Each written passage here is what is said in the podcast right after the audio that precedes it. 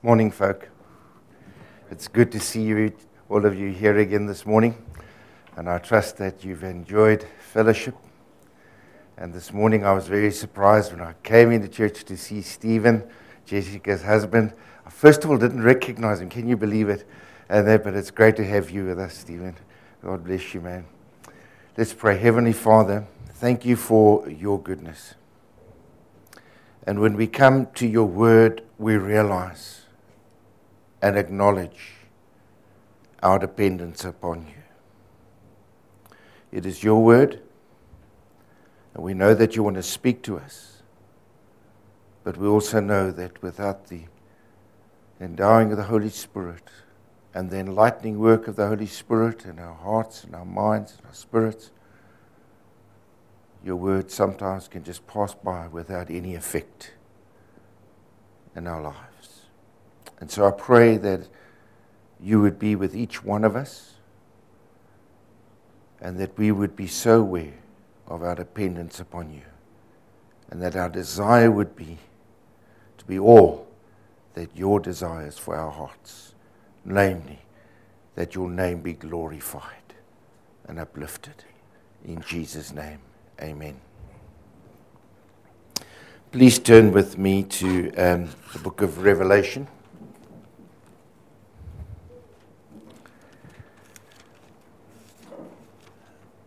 As you know, I had Revelation chapter 5. I had last week mentioned to you that this is the, uh, there's a, the, uh, the second part of, the, of, of a two part series. Last week I spoke on the heart of God for the nations.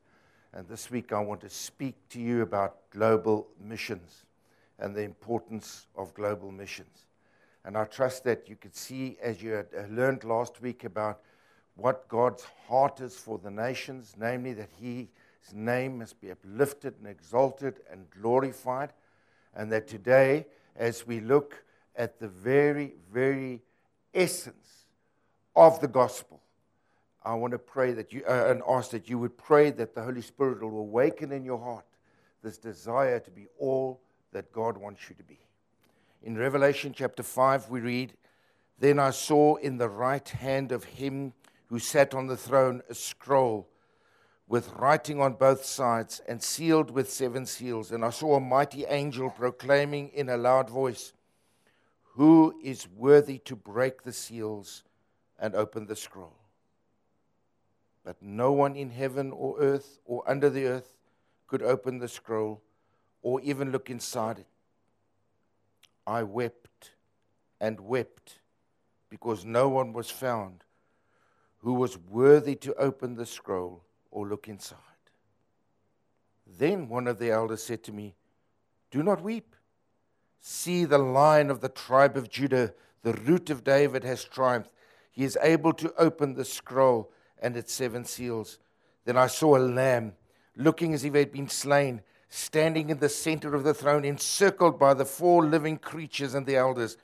He had seven horns and seven eyes, which are the seven spirits of God sent out into all the earth, he came and took the scroll from the right hand of him who sat on the throne. And when he had taken it, the four living creatures and the 24 elders fell down before the Lamb, each one at a harp. And they were holding golden bowls full of incense, which are the prayers of the saints. And they sang a new song You are worthy to take the scroll and to open the seals, because you were slain and with your blood you purchased men from God, for God, from every tribe and language and people and nation. You have made them to be a kingdom of priests to serve our God, and they will reign on the earth. Then I looked and I heard the voice of many angels, numbering thousands upon thousands, and 10,000 times 10,000 times. They encircled the throne and the living creatures and the elders. In a loud voice they sang, Worthy is the Lamb who was slain to receive power and wealth and wisdom and strength and honor and glory and praise. Then I heard every creature in heaven and on earth and under the earth and on the sea and all that is in them singing, To him who sits on the throne and to the Lamb be praise and honor and glory and power forever and ever. The four living creatures said, Amen. And the elders fell down and worshipped. What a glorious, glorious passage of Scripture this is. What a glorious passage of Scripture. And yet, God wants us to know that there are many times, my dear friends, when we go past, when we look past these passages, and sometimes they don't really have that intense meaning in our heart. When Paul declared, I am not ashamed of the gospel of the Lord Jesus Christ, for it is the power of God unto salvation for everyone that believes. My dear friends, when he made that statement, it was such a dangerous statement to make in the times that he was living. When you read about uh, John uh, uh, uh, uh writing this book of Revelation, he is a fugitive on an island, Patmos, desolate place. Now we have the idea that he probably sat there uh, with something over his head and the angel just spoke to him. And as a matter of fact, he was banished. He was viewed as a criminal in one, uh, chapter 1, verse 9. We realize, see why? Because of his preaching of the gospel. And there, on, uh, I'm told, on, on uh, as I did some research this week, that on the island of Patmos there were mines. So John had to go and work as well under very harsh conditions, very rocky area. He had to work, and there God spoke to him. He was experiencing persecution in his life before the sake of the gospel. We are very privileged, as we know, to be here this morning, to be part of a fellowship together here this morning in this country. God has graciously blessed us with it, and many other Christians throughout this country. But, my dear friends, this morning I want to talk to you and say we need to appreciate these times. We need to appreciate this gathering together. Now, I do not know if this is a true story or not because I grew up with this story. So, you know, sometimes it's folklore, you don't know. Okay. But missionaries were viewed as second grade pastors many, many years ago. I'm talking about, you know, in the millennium time, many, many years ago. Um, when a guy became a missionary, it was normally said he couldn't make it in the ministry. So we banish him off to Patmos or something to that effect, you know, and then he becomes a missionary there. It's a very sad state of affairs because actually we know that missionaries are the cream of the crop. They are very, very dear people who have a calling of God, who at many times have put their lives in danger. I remember we used to have these mission parcels, you know, the hand me downs that we bring to the church to give to missionaries. And this is where the story is that I don't know if it's true or not, but maybe somebody here can confirm it after many years. Anyhow, there was a ladies' group in this specific church that decided they also want to be part of giving to missions. And so they decided that every time they have a cup of tea, they'll only use the tea bag once and put it into a plastic bag and put it together so that eventually they collect enough tea bags to send to the missionaries in the field with a lovely note. We hope you enjoy the tea. We've only used this tea bag once. The tea will still be strong enough. Enjoy it.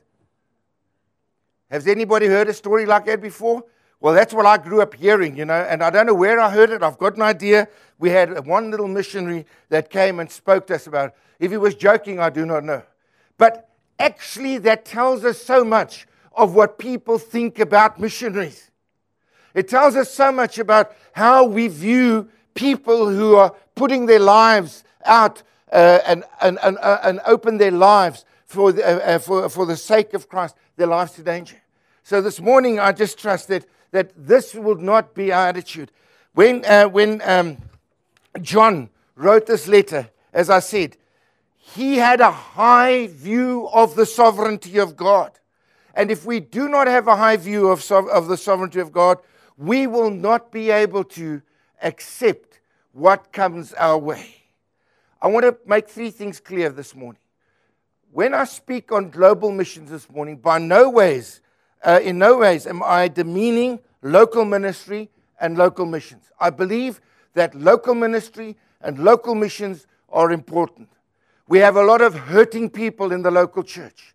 We have a lot of people who need counseling and time. We need a lot, have a lot of people who grow, uh, need grow, to grow in the local ministry. And the same with local missions.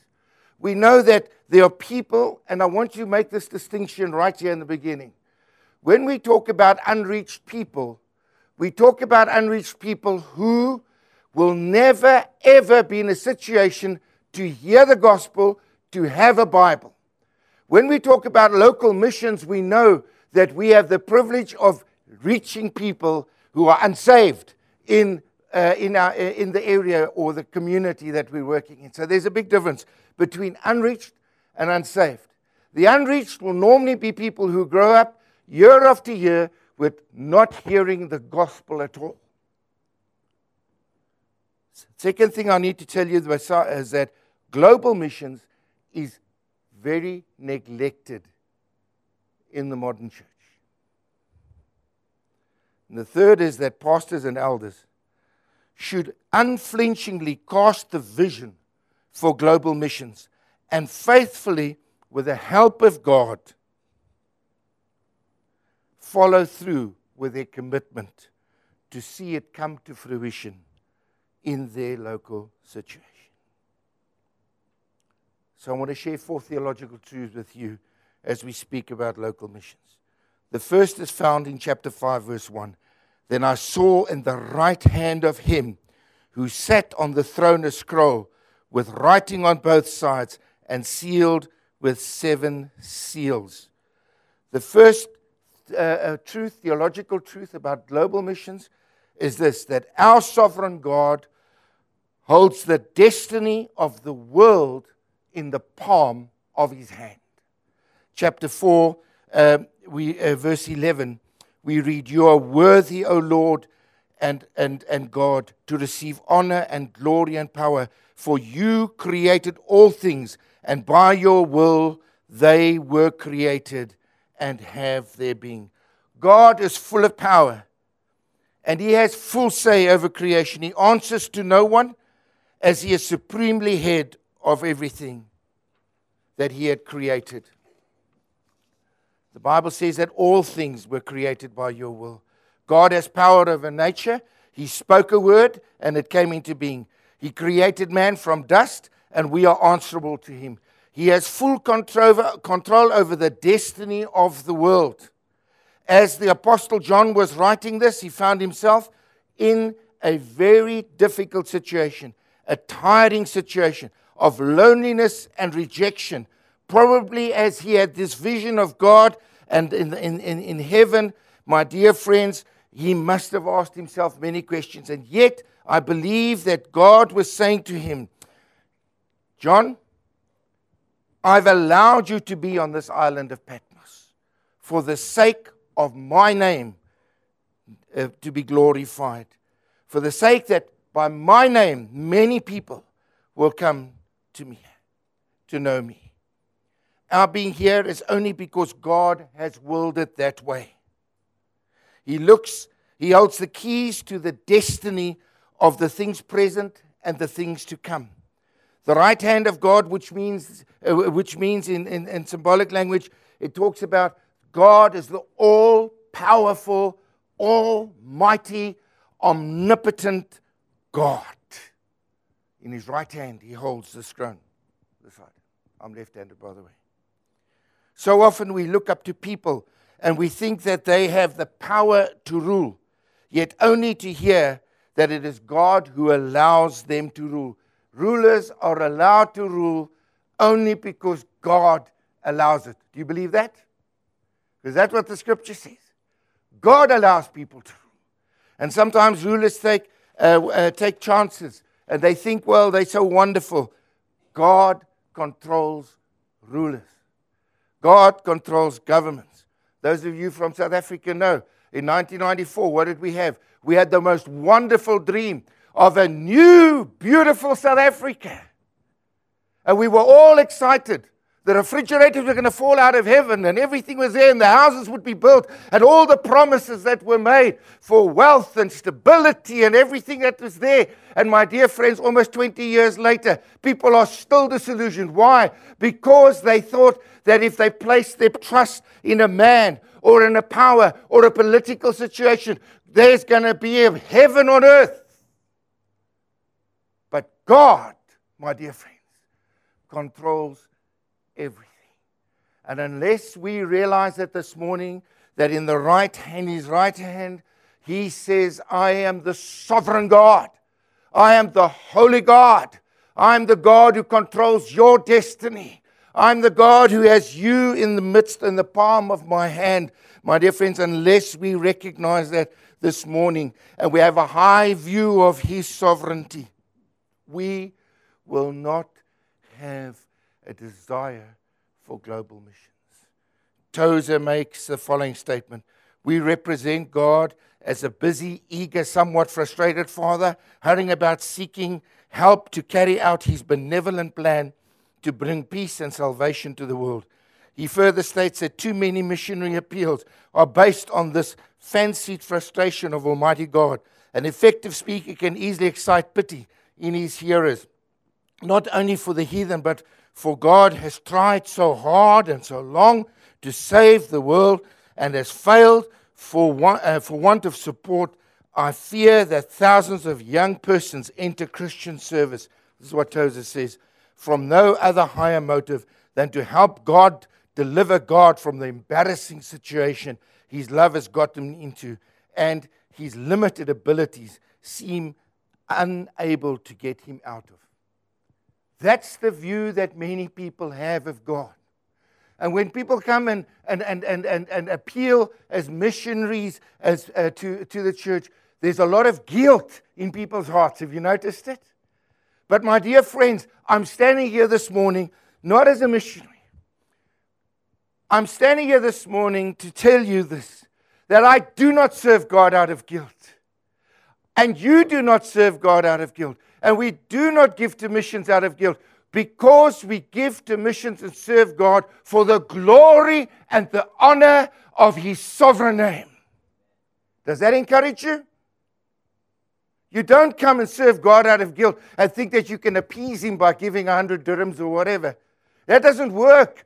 The reason why we are here, if you remember from last week, is for God's name to be glorified and exalted. And that is why the premise from which we do missions is for God's name to be glorified, for God's name to exalt, be exalted, for us to recognize that He's the sovereign, almighty God who holds the destiny of the world in His hand and He's accountable to no one. If He pulls a plug, He pulls the plug. He's accountable to no one.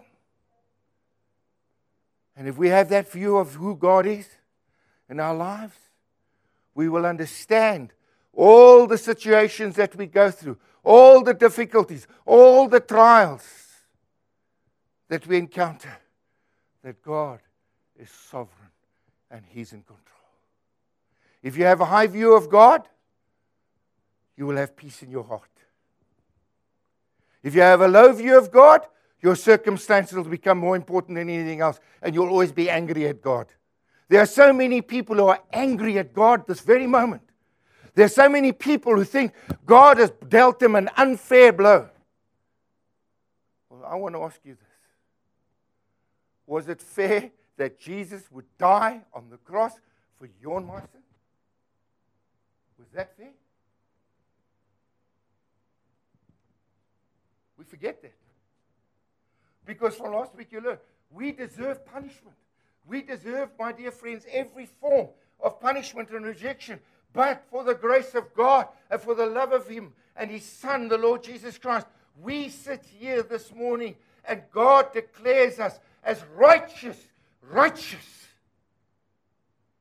for the sake of Jesus, for the sake of His name. Now, apart from Christ, secondly, apart from Christ, the state of man is hopeless before God. Verse 2, we read these words And I saw a mighty angel proclaiming in a loud voice, Who is worthy to break the seals and open the scroll? But no one in heaven or on earth or under the earth could open the scroll or even looked inside it. I wept and wept because no one was found who was worthy to open the scroll and look inside. The scrolls contain the future of the world. The, uh, the, the, the scrolls contain the destiny of the world. God's plans for the world. And here we find that John is looking in this vision and he sees this in this somber situation. No one is worthy to open the scroll.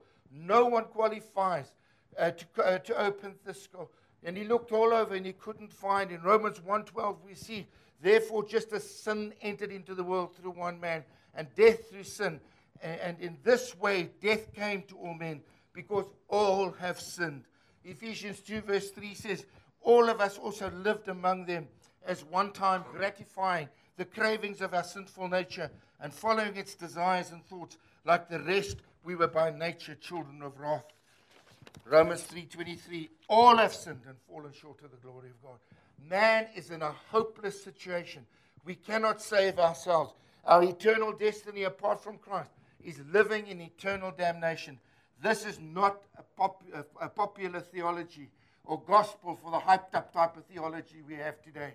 Because somewhere down the line in theology, everybody's saying, well, it doesn't matter what's going to happen. You will be raptured out and there's going to be nothing. Don't worry. The church can do. And that's where the carnality is coming to the church because somebody's hoping sometime or other that they're going to be raptured away suddenly and they're going to miss all the persecution and all the trial that's going to take place. And that's where carnalism is coming. That's where there's no more holiness preaching. Have you, when last have you really heard a holiness message? Because that's not popular gospel today. The popular gospel is do what you want, don't worry. And God's going to bless you, it's fine. There's no more being sanctified and set apart and knowing God. Am I right? We don't live like that anymore.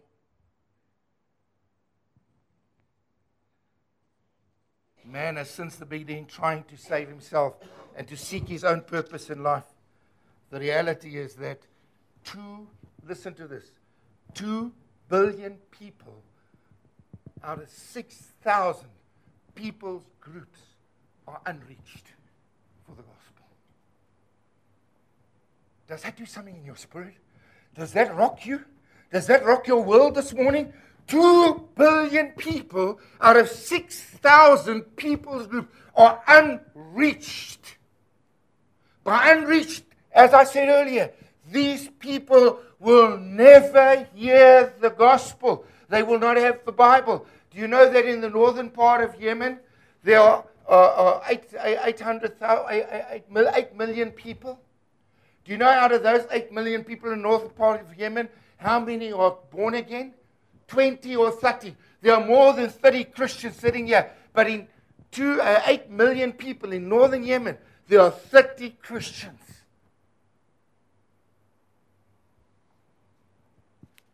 My dear friends, if we understand this morning where God has brought us from, remember from where God had ripped you and taken you and drawn you and brought you into a place of acceptance. Can you remember those times? Can you remember when you were low on the ground and everything was going wrong in your life? And God came by His grace and His mercy and He picked you up. and He said, I love you. I've saved you. And you received Him. And that, dear friends, has changed your life forever. Do you know there are two billion people that will not have that experience? It rocks my world, you know. God has changed Maria and I over the last month very much. We don't believe that we will be in the UAE probably for another longer than three years because God seems to be laying on my heart that we will be moving into missions. There's this desire for his name to be glorified, dear fuck. There's this desire to be used of him. There's this desire in our hearts to say, God, how can we ever be part of a, of, of a glorious body of people when we know there's so many that haven't heard or will never hear the gospel? Two billion people. And you know the worst part about it is those two billion people have no excuse. Romans 1, verse 18 says, What may be known about God is plain to them because God has made it plain to them. For since the creation of the world, God's invisible qualities, his eternal power, his divine nature, have been clearly seen, being understood from what has been made, so that men are without excuse. Although they knew God, they neither glorified God nor gave thanks to him, but in their thinking became futile, and in their foolish hearts were darkened. Although they claimed to be wise, they became fools and exchanged the glory of the immortal God for images made to look like birds and animals and reptiles. There's no such thing as an innocent person. All are guilty, and their knowledge of God is only sufficient to damn them. That's how sad it is today. But I don't want to stay by the negative. I don't want to stay by the, by, by the side of, of, of uh, gloom and, and, and, and somberness. I want to tell you, folk, there's hope. Hope is in the news that the slain Lamb of God reigns and is sovereign over all. That's our hope. That the slain Lamb of God is sovereign and reigns over all. Verse 5, we read, Then one of the elders said to me, Do not weep. See the line of the tribe of Judah, the root of David has triumphed. He is able to open up, open the scroll and its seven seals. Then I saw a lamb looking as if he had been slain, standing in the center of the throne, encircled by the four living creatures and elders. He had seven horns and seven eyes, which are the seven spirits of God sent out into all earth. He came and took the scroll from the right hand of him who sat on the throne. And when he had taken it, the four living creatures and 24 elders fell down before the Lamb he was promised centuries ago to the patriarchs of old. The line of the tribe of Judah, to whom shall be obedience, uh, the obedience of the people. Genesis 49, verse 10. He is the root of David. There shall come forth a shoot from the stump of Jesse, and a branch from his roots shall bear fruit. The Spirit of the Lord shall rest upon him, and he will stand as a signal for his peoples. Isaiah 11. I will raise up declares the sovereign Lord, for David a righteous branch, and he shall, uh, shall reign as king. Jeremiah chapter 23. Then Paul says, Where, O death, is thy victory? Where, O death, is thy sting? The sting of death is sin, and the power of sin is in the law. But thanks be to God who gives us victory through our Lord Jesus Christ. Look at the Lamb of God, John said who takes away the sin of the world. Throughout history, people have come and gone. Some have been noble, some have been kind, some have been evil, some have been strong, some have been great, but all have fallen in sin. But the Lamb of God, who was slain, was standing in the midst of the throng of uh, uh, alive, and he was worthy.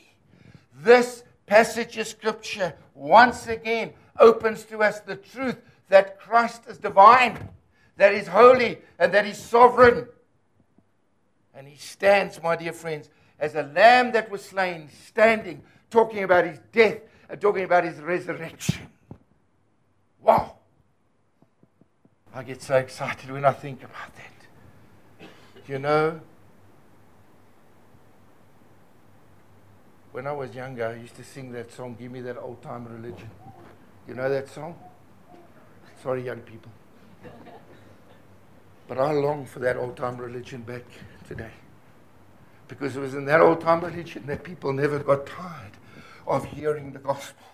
Never got tired of going to prayer meetings or home groups. Never got tired of spending time together with people of God. The churches were filled. Evenings was the evangelical service that took out. And every Sunday night, I used to see in that small town in Welkom, in the mining town that I grew up in, these hardened miners that would go down in the shafts and work running up the aisle when, when, when Pastor Steve made his, his, his appeal, running up the aisle, saying, God, forgive me, crawling on their hands and knees, seeking forgiveness because, my dear friends, they were confronted with a live lamb, Jesus Christ, living, alive, sovereign God over all.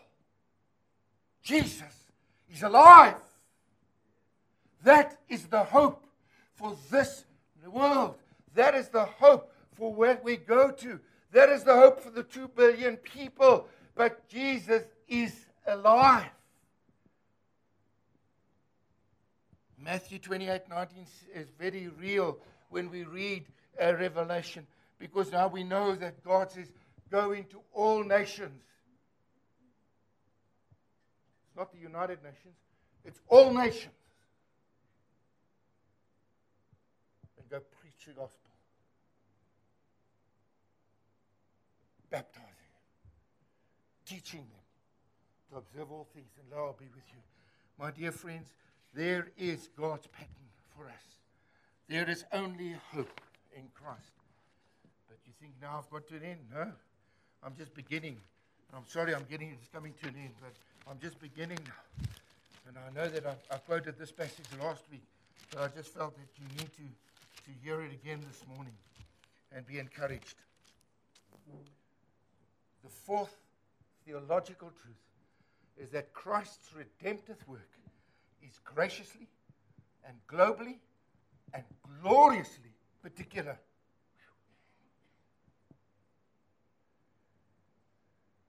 You see, in uh, Ephesians 1, we read these words Praise be to the God and Father of our Lord Jesus Christ, who has blessed us in heavenly realms, in every spiritual blessing in Christ.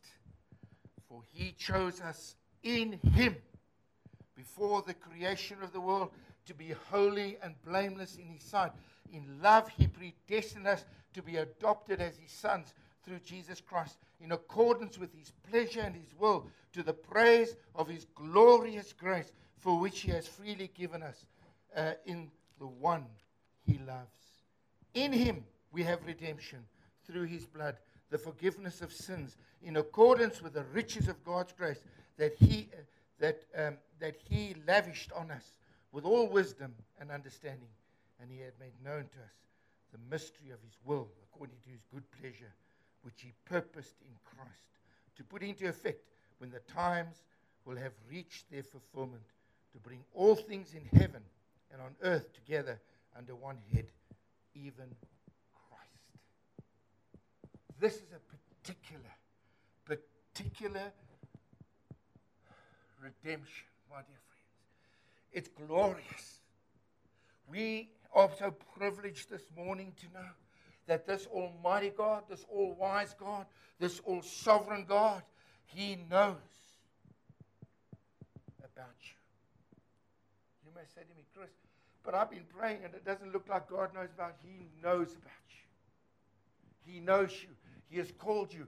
He has loved you. The Bible says that even before, uh, before the world was put together, God had already called. I know that people say, oh, then why is it necessary for me then to make a commitment if God has called? My dear friends, I just want to tell you something that when we know we are sinful and we know that the only way we can receive true redemption and God calls us is to confess our sin and come to Jesus Christ, who's the only mediator. And that's why you find all the in Him verses in Ephesians 1.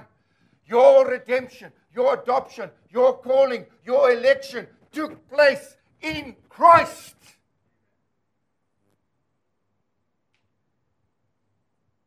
He is everything. That's why the Bible says that on earth together under one head, even Christ. In him we were also chosen, having been predestined according to the plan of him who works out everything in conformity with the purpose of his will, in order that we who were first in, uh, to hope in Christ might be for the praise and for his glory. You are called, you are chosen, you are brought to God through Christ so that you can live to the praise and the glory of Jesus Christ.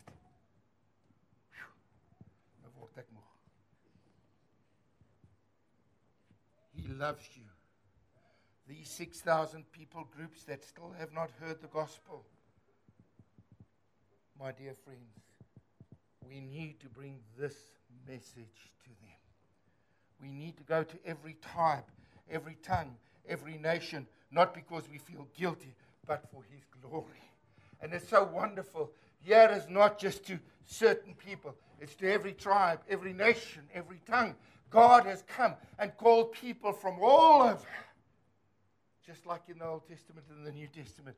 You read of all the different nationalities and groupings of people in the Bible, and sometimes we, we, get, a bit, we get a bit confused. Our tongues get twisted around Hittites and Perizzites and all these stuff that we think it's Hittites and pes- uh, uh, uh, pesticide or something like that. But we get all confused about, my, my dear friends, there are, are, are nations that, and groupings of people that God's grace has been poured upon, and He needs us to go with this particular global, glorious message that Christ saves.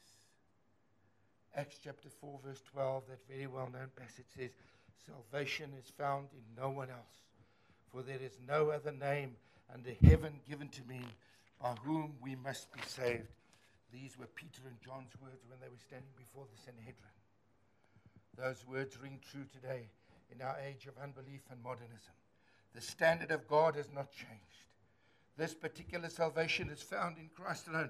People need the Lord and will only find him in Christ. Particular atonement drives global missions. In closing, I just want to share, make four, four, four, um, four remarks to help us. First of all, we need to be led as people to pray confidently for the spread of the gospel of all. The church needs to be there. Jesus said, The gospel of the kingdom will be proclaimed as a testimony to all nations. Then I will come. Pray, my dear friends, is very important. And you know what? Our text confirms that because if you look at chapter 5, verse 8, you see each of the 24 elders were holding golden bowls full of incense, which are the prayers of the saints. Nothing can stop the wave of prayer. Can you imagine them holding these and your prayers are in those? Uh, John, John was probably seeing this in his, in his, in his spirit. How his prayers were in these bowls and they were an incense, a pleasant, a pleasant offering before God. And God comes and takes those incense, uh, those bowls of incense, and he sees the prayers of his saints. And our his saints, my dear friends, are those who are faithful, those who are faithfully serving, and those who have given their lives as well for the sake of the gospel. God is most pleased with intercessors pleading for the lost to be saved. Let us learn, secondly, to be sacrificial givers. I believe, dear friends, and please don't shoot me, but I believe that the largest portion of the church's budget be, should be devoted to global missions. Fortunately, in this country, we don't have the problem that we have in many countries. We'll have the biggest cathedrals and the biggest buildings and all these type of things that are built, and we were having all these expenses to maintain. But I believe that church budgets should reflect the importance of our giving to global missions. But let us lead our people, thirdly, to become intentional in missions, in global missions. And you know, this church has arranged short term projects, mission outings, take people away for a time, bring people and expose them to people's groups and to cultures, different cultures.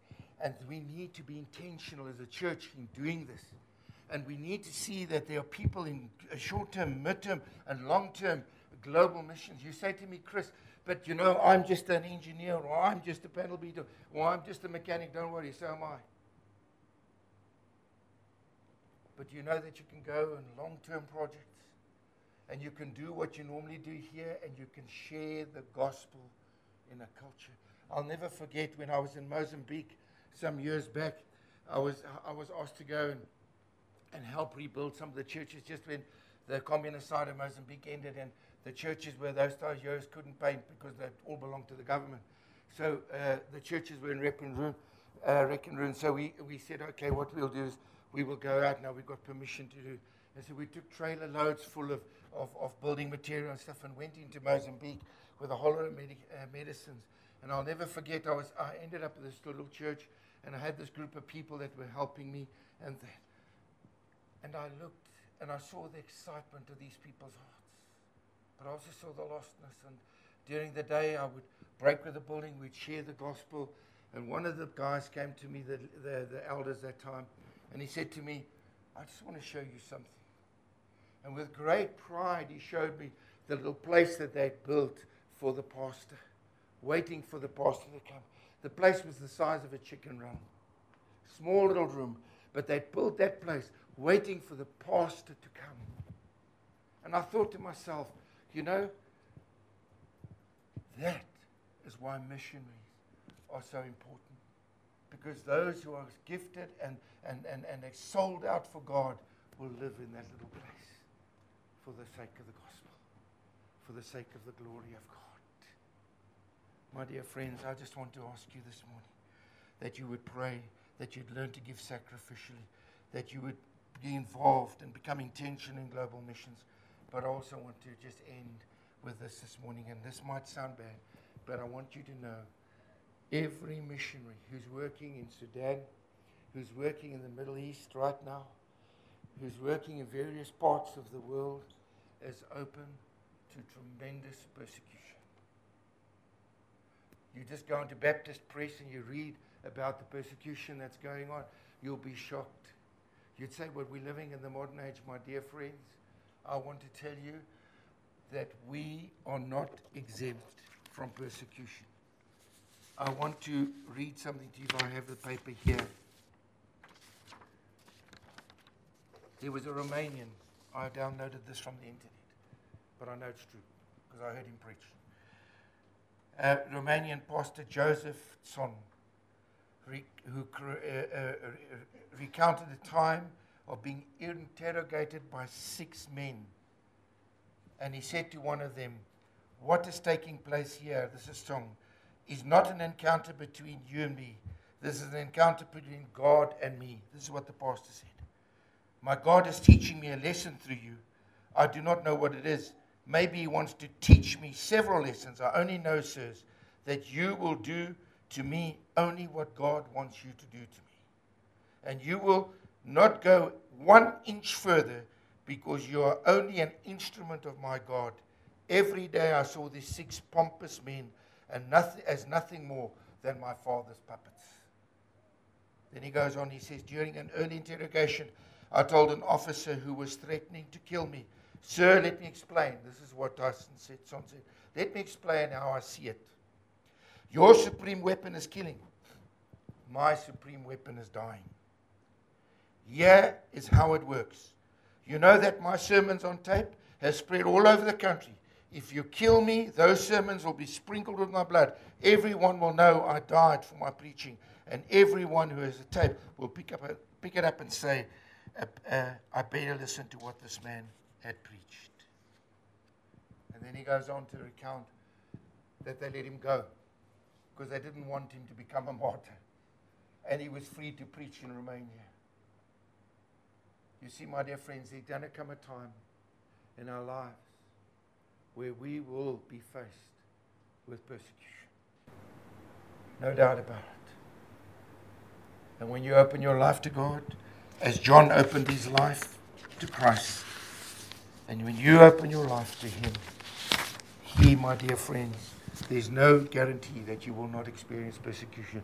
And your high view and my high view of the sovereignty of God will mean that we will be willing to die for the sake of Christ and for His work. May God bless you.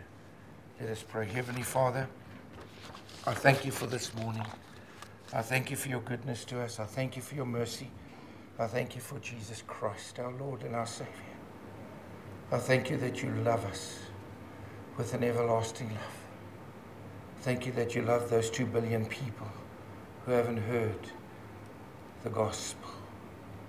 This morning, my prayers that you would raise up men and women right here in this, in this wonderful assembly, place in their hearts a desire to be true, to follow you and to be obedient to your call. There might be some people sitting here this morning who, for a long time, have been resisting your call upon their lives. I pray, Lord, that they would open up their hearts this morning and that they would receive your call and take it and go out and become the disciples that you've called them to be disciples of your word. I thank you, Lord, in Jesus' name. Amen.